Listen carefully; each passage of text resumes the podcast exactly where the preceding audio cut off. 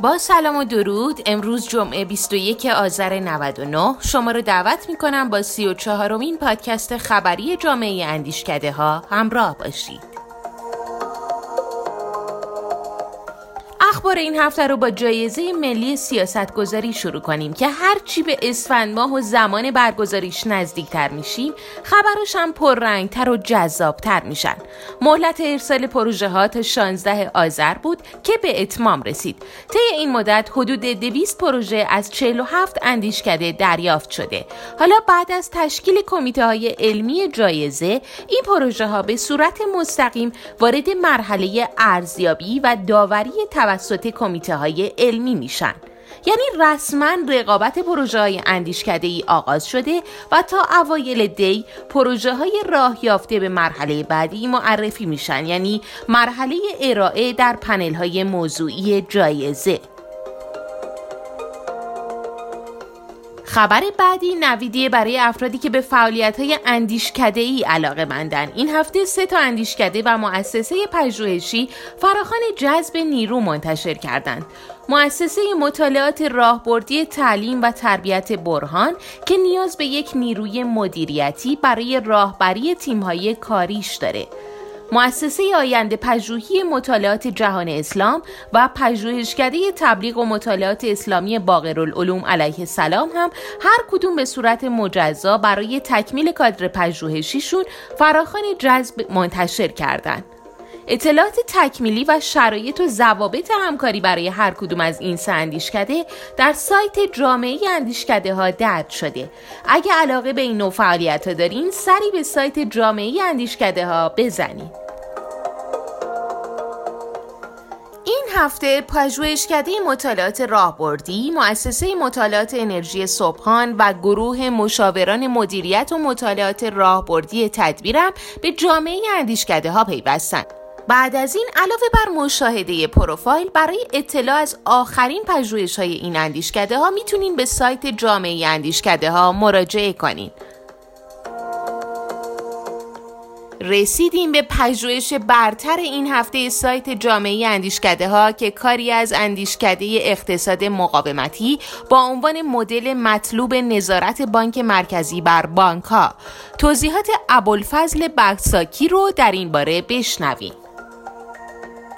با توجه به اینکه امروزه در کشور ما در حدود 98 درصد از تأمین مالی واحدهای تولیدی کشور توسط شبکه بانکی صورت می‌گیرند و همچنین با توجه به نوع کارکرد بانک ها که می توانند نقش فعالی در خلق نقدینگی داشته باشند نظارت بر نحوه عملکرد شبکه بانکی از ضرورت بسیار بالایی برخوردار است.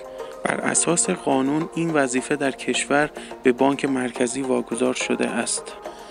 اما در سالهای اخیر افزایش های موهومی در ترازنامه شبکه بانکی کشور و همچنین انحراف در تخصیص تسهیلات بانکی و همچنین خلق بیرویه نقدینگی که منجر به تورم های افزار گسیخته در سالهای اخیر شده است می‌توان گفت بانک مرکزی در این وظیفه خود کارا عمل نکرده است.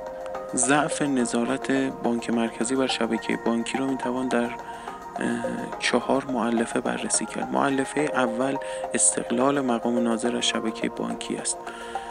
این استقلال می تواند در استقلال ساختاری و سازمانی، استقلال مالی و استقلال نیروی انسانی بررسی شود.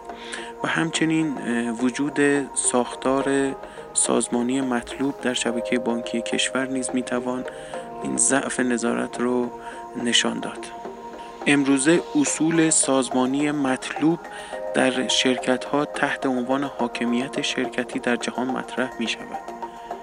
با بررسی چگونگی پیاده سازی اصول حاکمیت شرکتی در شبکه بانکی می توان علل ضعف نظارت بانک مرکزی بر بانک ها را نیز توضیح داد. معلفه سومی که بر اساس آن می‌توان به علل ضعف نظارت بانک مرکزی اشاره کرد عدم دسترسی سریع و برخط مقام ناظر یعنی بانک مرکزی به اطلاعات و نحوه کارکرد شبکه بانکی است که به دلیل تعداد زیاد شعب بانکی و همچنین نبود سامانه های یک پارچه این اطلاعات سریع در خدمت مقام ناظر قرار نمی گیرد.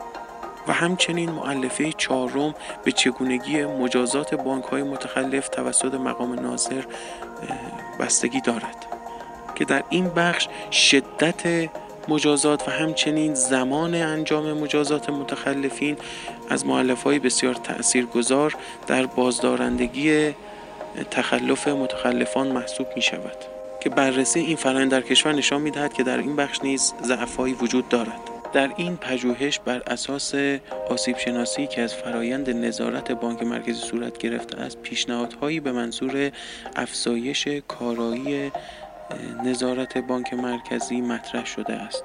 از مهمترین این پیشنهادها می‌توان به ایجاد نظام رتبه بندی در شبکه بانکی کشور و همچنین اصلاح ترکیب هیئت انتظامی بانک ها و همچنین افزایش اختیارات معاونت نظارت بانک مرکزی در اعمال مجازات متخلفین افزایش شفافیت در عملکرد شبکه بانکی و همچنین اجرای اصول صحیح حاکمیت شرکتی در بانک ها اشاره کرد.